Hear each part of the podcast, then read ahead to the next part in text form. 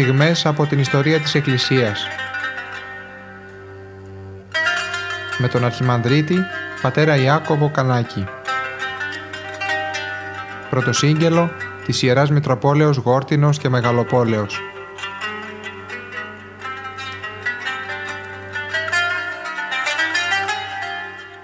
Αγαπητοί ακροατές, χαίρετε. Συνεχίζουμε το βίο του Αγίου Σιλουανού και βρισκόμαστε μετά τη δυσκολία που είδαμε στα παιδικά και εφηβικά του χρόνια και την αμαρτωλή ζωή γιατί είναι γεγονός αυτό ότι η ζωή του δεν ήταν κατά Χριστόν και ανήκει σε αυτούς τους Αγίους οι οποίοι κάποια στιγμή στη ζωή τους γνωρίζουν το Θεό και αλλάζει η ζωή τους βλέπουμε ε, να παρουσιάζεται σε εκείνον η Παναγία να του λέει ότι δεν μ' αρέσουν τα έργα σου και ε, μπαίνοντας σε μια βαθιά μετάνοια και συνέστηση ο Άγιος παίρνει μια απόφαση το λένε Σιμεών ε, πρωτού γίνει μοναχός μπαίνει, λαμβάνει μια απόφαση να φτάσει μέχρι το άκρο, το καλό άκρο που είναι η αφιέρωση στο Θεό. Και έτσι αποφασίζει να πάει στο περιβόλι της Παναγίας. Έτσι το φθινόπωρο του 1892 έφτασε ο Σιμεών στο Άγιον Όρος και εισήρθε στη μονή του Αγίου Μεγαλομάρτυρος Παντελεήμονος. Ήρχισεν η ζωή των πνευματικών αγώνων. Κατά το αθωνικό έθος, ο αρχάριος δόκιμος, αδελφός Σιμεών, όφιλε να διέλθει ημέρα στην άς εν πλήρη ησυχία, όπως ενθυμηθεί τα αμαρτήματα ολοκλήρου της ζωής του και τα καταγράψει, ή να εξομολογηθεί εις των πνευματικών. Το μαρτύριο της κολάσεως όπερ ιστάνετο εγέννησε αυτό ακράτητον φλογεράν μεταμέλεια. Εν το μυστηρίο της μετανοίας, την εξομολόγηση δηλαδή, ήθελε να ελευθερώσει την ψυχή του από παντός ό,τι ευάρινε αυτόν και δια τούτο με τα προθυμίας και μεγάλου φόβου εξομολογήθη πάσα στα πράξεις της ζωής αυτού εν μηδενή δικαιών εαυτόν και σε τίποτα δεν δικαιολόγησε τον εαυτό του για ό,τι είχε πράξει. Ο πνευματικός είπε εις αυτόν εξομολογήθη στα αμαρτήματά σου ενώπιον του Θεού και γνώριζε ότι άπαντα συνεχωρήθησαν εισέ. Από του νυν ας βάλουμε αρχή νέα ζωής. Πορεύου εν ειρήνη και χαίρε διότι ο Κύριος σε οδήγησε εις αυτόν το λιμένα της σωτηρίας. Είναι πολύ μεγάλη ανακούφιση που νιώθει μετά την εξομολόγηση λέγοντάς το πνευματικός ότι ό,τι έγινε έγινε. Από αυτή τη στιγμή και έπειτα έχουν όλα ξεπληθεί, έχουν όλα συγχωρεθεί από το Θεό και ξεκινάει μία καινούρια ζωή. Η απλή και πιστή ψυχή του Σιμεών όσοι ήκουσεν παρά του πνευματικού ότι συνεχωρήθησαν ε αμαρτία αυτού παρεδόθη στην χαράν κατά των λόγων πορεύου εν ειρήνη και χαίρε. Είναι η χαρά της αφέσεως των αμαρτιών. Άπειρος και αφελής δεν εγνώριζε η Σέτη ότι εις τον ασκητήν επιβάλλεται η εγκράτεια και εις την χαράν και δια τούτο ευθύς απόλεσεν εκείνη την πνευματική ένταση ενίε βρίσκεται η ψυχή αυτού μετά την επίσκεψη αυτού στην Κροστάνδη. Κατά την επακολουθήσασαν εξασθένηση εγένω το αντικείμενο σαρκικής επιθυμίας και εστάθη ο νους αυτού εις δελεαστικάς εικόνας, τα οποία σε πρότεινε εις αυτόν το πάθος. Έλεγεν εις αυτόν ο λογισμός είπαγε εις τον κόσμο και νυμφεύσου. Τι υπέστη κατά μόνας ο νεαρός μοναχός δεν γνωρίζομεν. Ότε μετέβει ή να εξομολογηθεί ο πνευματικός είπεν εις αυτόν μη συγκατατίθεσαι ποτέ στους λογισμούς και ευθύς ως έρχονται δύο και αυτούς. Εκ της απροσδοκήτου πτώσεως ή τι συνέβης στον αδελφόν Σιμεών, η ψυχή αυτού περιήρθεν εις μέγαν τρόμων. Έχον είναι συνέστηση της φοβεράς δυνάμεως της αμαρτίας, ιστάνθη εκ νέου εαυτόν εις τας φλόγας του άδου και αποφάσισε να προσεύχεται αδιαλείπτος μέχρι ότου ελεήσει αυτόν ο Θεός. Μετά το βίωμα των μυστηρίων της κολάσεως, μετά τη χαρά εκείνη την οποία αισθάνθη, λαβών την άφεση των αμαρτιών εις το μυστήριο της εξομολογήσεως, το ολίστημα εκ του λογισμού και η συνείδησης ότι πάλι ελείπησε τη Θεομήτωρα, Παναγία, ή το δι' αυτό γεγονός, όπερ εκλώνησε οδυνηρό στην ψυχή αυτού. Ενόμισε ότι ήρθε εις λιμένας σωτηρίας και έφνης εγνώρισε το δυνατόν του ναυαγίου και ενθάδε. Ενώ δηλαδή πίστευε ότι τον είχε συγχωρέσει η Παναγία και ότι είχε κάνει μια καινούργια αρχή, αυτό το οι πονηροί λογισμοί που κατέκτησαν τον νου του τον έκαναν πάλι να αισθάνονται ότι πληγώνει τη Θεομήτωρα. Η πτώση ιστολογισμών εσωφρόνησε τον αδελφό Σιμεών διόλυν αυτού τη ζωή. Περί του βαθμού αυτού του κλονισμού δυνάμεθα να κρίνουμε εκ του ότι από τις μέρες εκείνης ότε είπεν εις αυτόν ο πνευματικός μη συγκατατίθεσε ποτέ στους λογισμούς κατά τη διάρκεια τεσσαράκοντα και έξι χρόνων μοναχικής ζωής ουδέποτε απεδέχθη ουδέ έναν πορνικών λογισμών. Δηλαδή του έγινε μάθημα αυτός ο πειρασμός που πέρασε και πλέον ούτε στη σκέψη του δεν επέτρεπε τέτοιον πορνικό λογισμό. Εκείνο όπερ άλλοι επί πολλά έτη δεν επετυγχάνουν να διδαχθούν ούτως έμαθε από του πρώτου μαθήματος δεικνύων την αληθινή αυτού πνευματική καλλιέργεια και σοφία κατά το λόγο των αρχαίων Ελλήνων το δις εξαμαρτήν ούκαν δρός σοφού. Η μεγάλη πικρία της μεταμέλειας αυτού εγένε το αφορμή νέου αγώνα.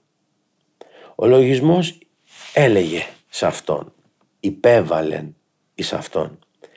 Είπαγε πήγαινε στην έρημο, ενδύσου σάκο και σώζου εκεί. Καλώς απαντά ο Σιμεών, θα υπάγω στον ηγούμενο να ζητήσω ευλογία για αυτόν. Δηλαδή από τη μία μεριά του είπε φύγε από το μοναστήρι και πήγαινε στον κόσμο να χαρείς, να παντρευτείς κτλ. Και αφού βλέπει ότι εκεί δεν το πιάνει αυτό μετά γυρίζει αλλού και λέει ότι πήγαινε τώρα, φύγε από το μοναστήρι που είναι οι άλλοι μονάχοι και φεύγα μόνος σου σε μία έρημο. Και βέβαια πολύ όρημα σκέφτεται ότι ό,τι να κάνω θα πρέπει να παίρνω ευχή από το πνευματικό τότε είναι μια ευλογημένη πορεία. Έτσι λοιπόν πάει στον ηγούμενο να ζητήσει ευλογία. Λέει ο, ο λογισμός του. Μην υπάγεις, ο ηγούμενος δεν θα ευλογήσει. Σαν να του κάνει υποβολή ο υποβολέας διάβολος και διαβολέας και να του λέει δεν πρέπει να κάνεις υπακοή που είναι μία από τις βασικές αρετές Σύ παρολίγο να αποδιώξει εμέ έξω της μονής στον κόσμο, απαντά ο Σιμεών. Νην δε τώρα με εξωθείς εις την έρημον. Εάν ο ηγούμενος δεν ευλογεί, άρα παροτρύνει σε με, όχι στο καλό.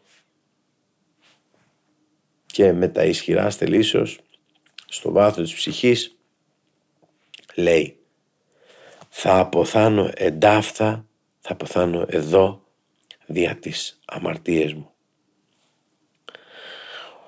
Οδηγήθηκε ο αδελφός Σιμεώνης στην πνευματική άσκηση δια της αιωνοβίου παραδόσεως της αθωνικής μοναστικής ζωής, της εμπεποτισμένης δια της απαύστου μνήμης του Θεού. Αυτό που χρησιμοποιεί ο Σιμεών είναι η μνήμη του Θεού, να τον σκέφτεται συνέχεια. Προσευχή κατά μόνας εν το κελίο, μόνος του προσεύχεται στο κελί του. Μακραία ακολουθία είναι το ναό, μετέχει στις ακολουθίες που είναι πολύ ώρες μέσα στην εκκλησία, νηστείες και αγρυπνίες, συνεχής εξομολόγηση και θεία κοινωνία, μελέτη, κόπος, υπακοή. Απλούς και άγευστος του πλήθους των απασχολούντων, τους διανοουμένους προβλημάτων, εκείνος, ως και πλήστη άλλη μοναχή, εξοκιώθη εις τη νέα ζωή μάλλον δια της οργανικής συγχωνεύσεως αυτού εις το περιβάλλον ή δια προφορικών μαθημάτων. Πώς θα βοηθηθεί ο νέος μοναχός Σιμεών; Οι προφορικές διδαχές του ηγουμένου, των πνευματικών, των γερόντων είναι κατά το πλήστον σύντομοι και έχουν συνήθως τη μορφή θετικών υποδείξεων το τι και πώς πρέπει να πράττεις. Ένα εκ των τιούτων μαθημάτων δια των αρχάριων υποτακτικών είναι η υπόδειξη ότι η καταμόνας εν το κελίο προσευχή πρέπει, όπως τελείται κυρίως, δια του κομβοσκηνίου, δια της ευχής του Ιησού. Διδάσκεται στα πρώτα χρόνια, τον πρώτο καιρό, ο μοναχός, ότι θα πρέπει να ασκεί την προσευχή μέσα από το κομβοσκήνι. Η συνεχής επίκληση του Θείου Ονόματος του Ιησού γλύκανε την ψυχή του αδελφού Σιμεών και πράγματι λέγοντας το Κύριε Ιησού Χριστέ ελέησόν με με το κομποσκίνη του γλύκανε η ψυχή του και του άρεσε η προσευχή. Έχερε ακούων ότι δια της προσευχής αυτής μπορεί κάποιος να προσευχηθεί παντού και πάντοτε. Εις παν έργων και πάσαν περίσταση. Ότι κατά τον καιρό των εκκλησιαστικών ακολουθιών είναι καλόν να φυλάτε σε αυτήν και ότι όταν λόγω εργασίας ή ασθένειας καθίστασε αδύνατος, καθίσταται αδύνατος η προσέλευση στον ναό, δι' αυτής αντικαθίστανται εακολουθία. Όταν δηλαδή δεν μπορείς να είσαι στην εκκλησία γιατί έχεις κάποιο διακόνημα μέσα στο μοναστήρι, τότε λες από μέσα σου την ευχή αυτή του Ιησού και αντικαθιστάς τις ακολουθίες με τον τρόπο αυτό. το πολύ και φλογερός, δηλαδή είχε ζέση μέσα στην ψυχή του, διότι η ψυχή αυτού ή το εις βαρύ και ζήτην επιμόνως των δυνάμενων να σώσει αυτόν. Είχε αναγνωρίσει ο Σιμεών ότι χρειάζεται μόνο ο Θεός χρειάζεται και μόνο ο Θεός μπορεί να τον βοηθήσει. Ούτω παρήρθεν ο, λίγο, ο λίγος καιρός, τρεις περίπου εβδομάδες και το απόγευμα την εσπέραν ενώ προσήφιε το ενώπιον της εικόνας της Παναγίας η προσευχή εισέδησεν στην καρδία αυτού. Μπήκε μέσα του η προσευχή και ήρχισε να τελείται εκεί ημέρας και νυχτός.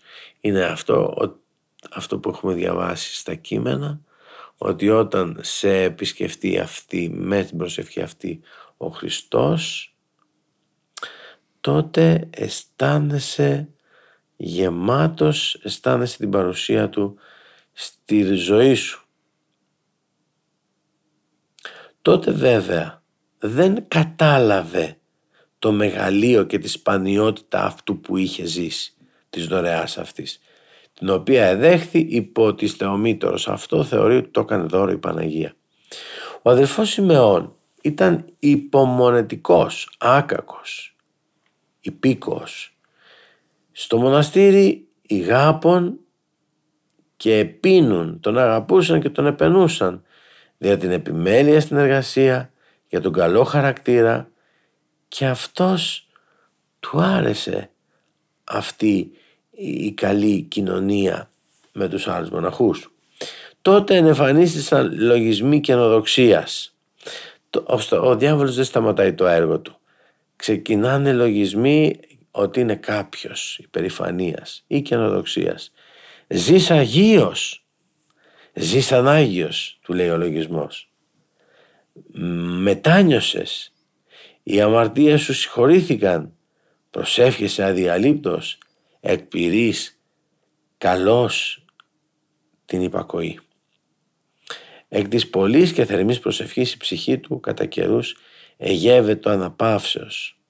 Τότε οι λογισμοί έλεγαν σε αυτόν «Μην προσεύχεσαι, σύ προσεύχεσαι και ίσως θα σωθείς, αλλά αν εν το παραδείσο δεν έβρεις μήτε τον πατέρα, μήτε τη μητέρα, μήτε αυτούς τους οποίους αγαπάς, τότε εκεί ουδέμια χαρά θα έχεις. Άλλο τρόπο τώρα του βρίσκει. Του λέει δηλαδή ότι και να σωθείς, αφού δεν θα συναντήσεις τον πατέρα σου, τη μητέρα σου και τους υπολείπους, δεν θα έχεις χαρά. Ο νους του δοκίμου ταλαντεύεται τώρα εξ αυτών των σκέψεων. Τον πείραξαν αυτοί οι λογισμοί, άφησε χώρο μέσα του. Και η αγωνία εισέδισε στην καρδία αυτού. Μπήκε μέσα του η αγωνία. Άπειρος όμως, πως ήταν άπειρος, δεν κατάλαβε τι ακριβώς συνέβαινε σε αυτόν. Εν καιρό νυχτός, ως το κελίον αυτού επιρώθη ασυνήθους φωτός. Κάποια στιγμή, μια νύχτα, το κελί του χωρίς να υπάρχει ρεύμα, γεμίζει από ένα ασυνήθιστο φως, το οποίο διαπέρασε η σέτη και το σώμα του ώστε είδε τα εντός του θώρακος. Είδε λέει μέσα στην καρδιά. Ο λογισμός του λέει δέξε είναι η χάρις. Του λέει είναι η Θεία Χάρις. Η ψυχή όμως του δόκιμου εταράχθη και έμεινε εν μεγάλη απορία. Και όταν λένε οι πατέρες υπάρχει ταραχή, όταν βλέπεις κάτι τέτοιο πράγμα που είναι υπερκόσμιο, κάτι υπερβατικό, τότε αυτή η ταραχή δηλώνει ότι δεν είναι από το Θεό αυτό που ζεις. Η προσευχή και μετά τούτο εξακολουθεί να ενεργείται εντός αυτού. Παρ' όλα αυτά η ευχή του Ιησού ζει μέσα του, αλλά το πνεύμα της συντριβής απεμακρύνθη το σούτον τόσο πολύ, ώστε εν ώρα προσευχής ήρθε σε αυτόν γέλος. Την ώρα που προσευχόταν του ήρθε να γελάσει. Αυτό φαίνεται καθαρά ότι είναι πειρασμικό. Εκτύπησε ισχυρός εαυτόν εις το μέτωπο δια της πυγμής και χτυπάει δυνατά το μέτωπό του. Και έτσι έπαυσε ο γέλοντας, σταματάει το γέλιο. Αλλά το πνεύμα της μετάνοιας δεν επανήλθε σε αυτόν και η προσευχή αυτού συνεχίστη άνευ κατανήξεως. Έχασε αυτή τη γλυκύτητα που ζούσε στην προσευχή. Τότε αντελήφθη ότι έπαθεν ανάρμοστον, ανάρμοστον τι. Τότε κατάλαβε ότι έμαθε κάτι που δεν ταιριάζει με την ε, πνευματική ζωή και πρόοδο. Μετά την όραση αυτή του παραδόξου φωτός ενεφανίζονται σε αυτόν δαίμονες και αυτός αφελής όν συνομιλούσε με ταυτόν ως με τα άνθρωπον. Οι επιθέσεις βαθμιδών εδυνάμωναν. Άλλοτε μεν έλεγαν σε αυτόν «Είσαι Άγιος τώρα». Άλλοτε του έλεγαν «Δεν θα σωθείς». Και ο αδελφός Σιμεών ανάμεσα σε αυτούς τους λογισμούς. Ο αδελφός Σιμεών ρώτησε ποτέ κάποια στιγμή ένα δαίμονα «Δια τι αντιφάσκεται λέγοντες άλλοτε ότι είμαι Άγιος και άλλοτε ότι δεν θα σωθώ» και ο δαίμον το απάντησε ειρωνικά εμείς ποτέ δεν λέμε την αλήθεια. Αυτή είναι μια ομολογία του ίδιου του διαβόλου. Οι δαίμονες του είπαν εμείς ποτέ δεν λέμε την αλήθεια. Η αλλαγή των δαιμονικών υποβολών οι οποίες άλλοτε μεν ανεβίβαζαν αυτόν στους ουρανούς δια της υπερηφανίας όπως είπαμε άλλοτε δε κατεκρέμιζον αυτόν εις την άβυσον της αιωνίου απολίας ευασάνιζε την ψυχή του νεαρού δοκίμου, ρίπτουσα αυτόν εις απόγνωσιν και ούτως προσήφιετο μετάκρας εντάσεως. Εκοιμάτω λίγον και κατά διαστήματα. Εδώ αρχίζει και κάνει ασκητικούς αγώνες. Μεγάλη εγκράτεια ακόμα και στον ύπνο. Κοιμάται για λίγο. Φυσικός, ισχυρός, ήταν πολύ δυνατός στο σώμα αληθινός γίγαντας. δεν εξυπλούτο επικλίνεις ενώ ήταν τόσο ψηλός και θηριώδης στο σώμα δεν ξάπλωνε πάνω σε κρεβάτι αλλά διήρχεται όλη τη νύχτα με προσευχή ή μένοντας όρθιος ή καθήμενος σε ένα σκαμνί. Ότε πλέον εξυντλήτω, όταν πλέον εξαντλήτω τελείως από την κούραση, κοιμόταν επί 15 έως 20 λεπτά. Και μετά σηκωνόταν πάλι για προσευχή. Και αυτό γινόταν πολλές φορές. Συνολικά κοιμόταν έως δύο ώρες το 24ωρο. Και η απορία όλων, φαντάζομαι και εσάς που το ακούτε και εμένα που το διαβάζω είναι πώς είναι δυνατόν ένας άνθρωπος να ζει με δύο ώρες όλη την ημέρα, να κοιμάται μόνο δύο ώρες την ημέρα και να ζει. Το πρώτο διακόνημα αυτού ήταν στον Μήλο Κατά εκείνο τον καιρό της ακμής του ρωσικού μοναχισμού στον Άθωνα, στη μονή του Αγίου Παντελεήμονος, επεξετάθη, η μονή επεξετάθηκε, γίνεται ως πόλη σε νερήμο, έγινε τεράστια πολιτεία. Ο αριθμός των αδελφών έφτασε μέχρι τις 2.000, 2.000 μοναχοί. Και οι επισκέπτες και οι προσκυνητές που έρχονταν εκ της Ρωσίας κατά εκατοντάδες συχνά δεν παρέμεναν πολύ καιρό στους μεγάλους ξενώνες του μοναστηριού. Δεν υπήρχαν χώροι. Ούτως η εργασία εις των μήλων ήταν πολύ γιατί έπρεπε να παράξουν πάρα πολύ ψωμί στο μήλο για να θρέψουν τόσους μοναχούς και τόσους προσκυνητές. Και ειδού ο αδελφός Σιμεών παρά τον ελάχιστο ύπνο, παρά την άκρα εγκράτεια και στην τροφή παρά την αδιάλειπτη προσευχή, παρά το παρατεταμένο, βαθύ και κατά καιρούς απελπιστικό πένθος, εκτελούσε με τα κρυβία στη βαρία και κοπιώδη εργασία, μεταφέρον κατά τη διάρκεια της ημέρας πολλούς μεγάλους σάκους αλεύρι, αλεύρου. Δηλαδή, παίρνει το διακόνημα στο μήλο, αυτό έχει πάρα πολύ μεγάλη κούραση δεν κοιμάται καλά, δεν κοιμάται αρκετά, κοιμάται μόνο δύο ώρες και κατά διαστήματα μέσα στο μέρο νύκτιο. Κουράζεται πάρα πολύ στο διακόνημα και όμως μέσα του έχει μία χαρά. Παρήρχοντο μήνες και μήνες και το μαρτύριο εκ των δαιμονικών προσβολών καθίστατο συνεχώς καταθλιπτικότερον. Δεν σταμάτησε ο διάβολος να τον πειράζει. Οι ψυχικές δυνάμεις του νεαρού υποτακτικού κάμπτονται και το θάρρος χάνεται.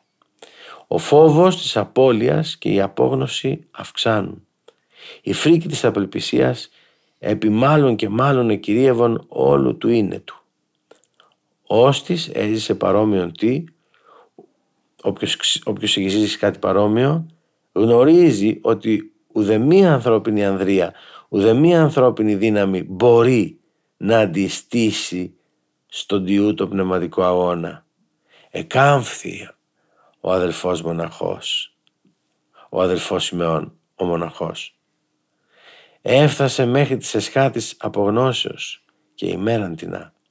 Πρώτου εσπερινού καθήμενος στο κελί του σκέφτη. Θεόν εκδισοποίησε αδύνατον. Δια του λογισμού τούτου η στάνθη πήρε εγκατάλειψη και η ψυχή αυτού επί μίαν περίπου ώραν ευηθήσει ο σκότος απερίγραπτης αγωνίας. Ε, εδώ πέρα περιγράφει ένα περιστατικό που το παθαίνουν οι πνευματικοί άνθρωποι όταν φεύγει από πάνω τους για κάποιο λόγο ε, η χάρη του Θεού αισθάνονται ότι είναι σε ένα βαθύ σκοτάδι και δεν έχουν κανένα λόγο ύπαρξης. Μεταβάς για τον Εσπερινό στο ναό του Αγίου Προφητηλία ώστις είναι κοντά στο Μήλο εκ δεξιών της ωραίας πύλης στον τόπο της εικόνας του Χριστού είδε τον ίδιο τον Χριστό ζωντανό. Ο Κύριος διακαταλείπτου τρόπου όφθη στον νεαρόν δόκιμον. Με κατάληπτο τρόπο φανερώθηκε στο μοναχό. Και όλη αυτού η ύπαρξης και αυτό το σώμα ενεπλίστησαν του πυρός της χάριτος του Αγίου Πνεύματος. Γέμισε η ψυχή και σώμα από χάρη Θεού. Εκείνο το πυρ της χάριτος που έχει ο Χριστός Εκ του οράματος τούτου, ο Σιμερών περιήρθε εις εξάντληση και ο Κύριος έγινε το άφαντος από αυτού. Δέχτηκε λοιπόν μία ακόμα ε, θεία εμπειρία η οποία θα του είναι φυσικά πολύ χρήσιμη στα επόμενα ε, έτη της ζωής του και στον πνευματικό του αγώνα. Όμως αγαπητοί μου και σήμερα φτάνουμε στο τέλος αυτής της εκπομπής βλέπουμε τους, ήδη τους ασκητικούς αγώνες του α, μεγάλου αυτού Αγίου του Αγίου Σιλουανού και βεβαίως αυτό που κάνουμε είναι να θαυμάζουμε το πώς ο Θεός διαλέγει ανθρώπους και τους καθιστά όργανα δικά Του. Δηλαδή τους θέλει προκειμένου να επαναπάβεται σε αυτούς και να λειτουργούν ως ε, κήρυκες στα μηνύματα που θέλει να δίνει στους ανθρώπους. Θα συνεχίσουμε την επόμενη φορά συνεχίζοντας εκεί ακριβώς το κεφάλαιο νεανική χρόνη, είναι ακόμα νέος, είναι βεβαίως ήδη δόκιμος μοναχός και θα δούμε την πορεία της ζωής του. Ευχαριστούμε που μείνατε μαζί μας.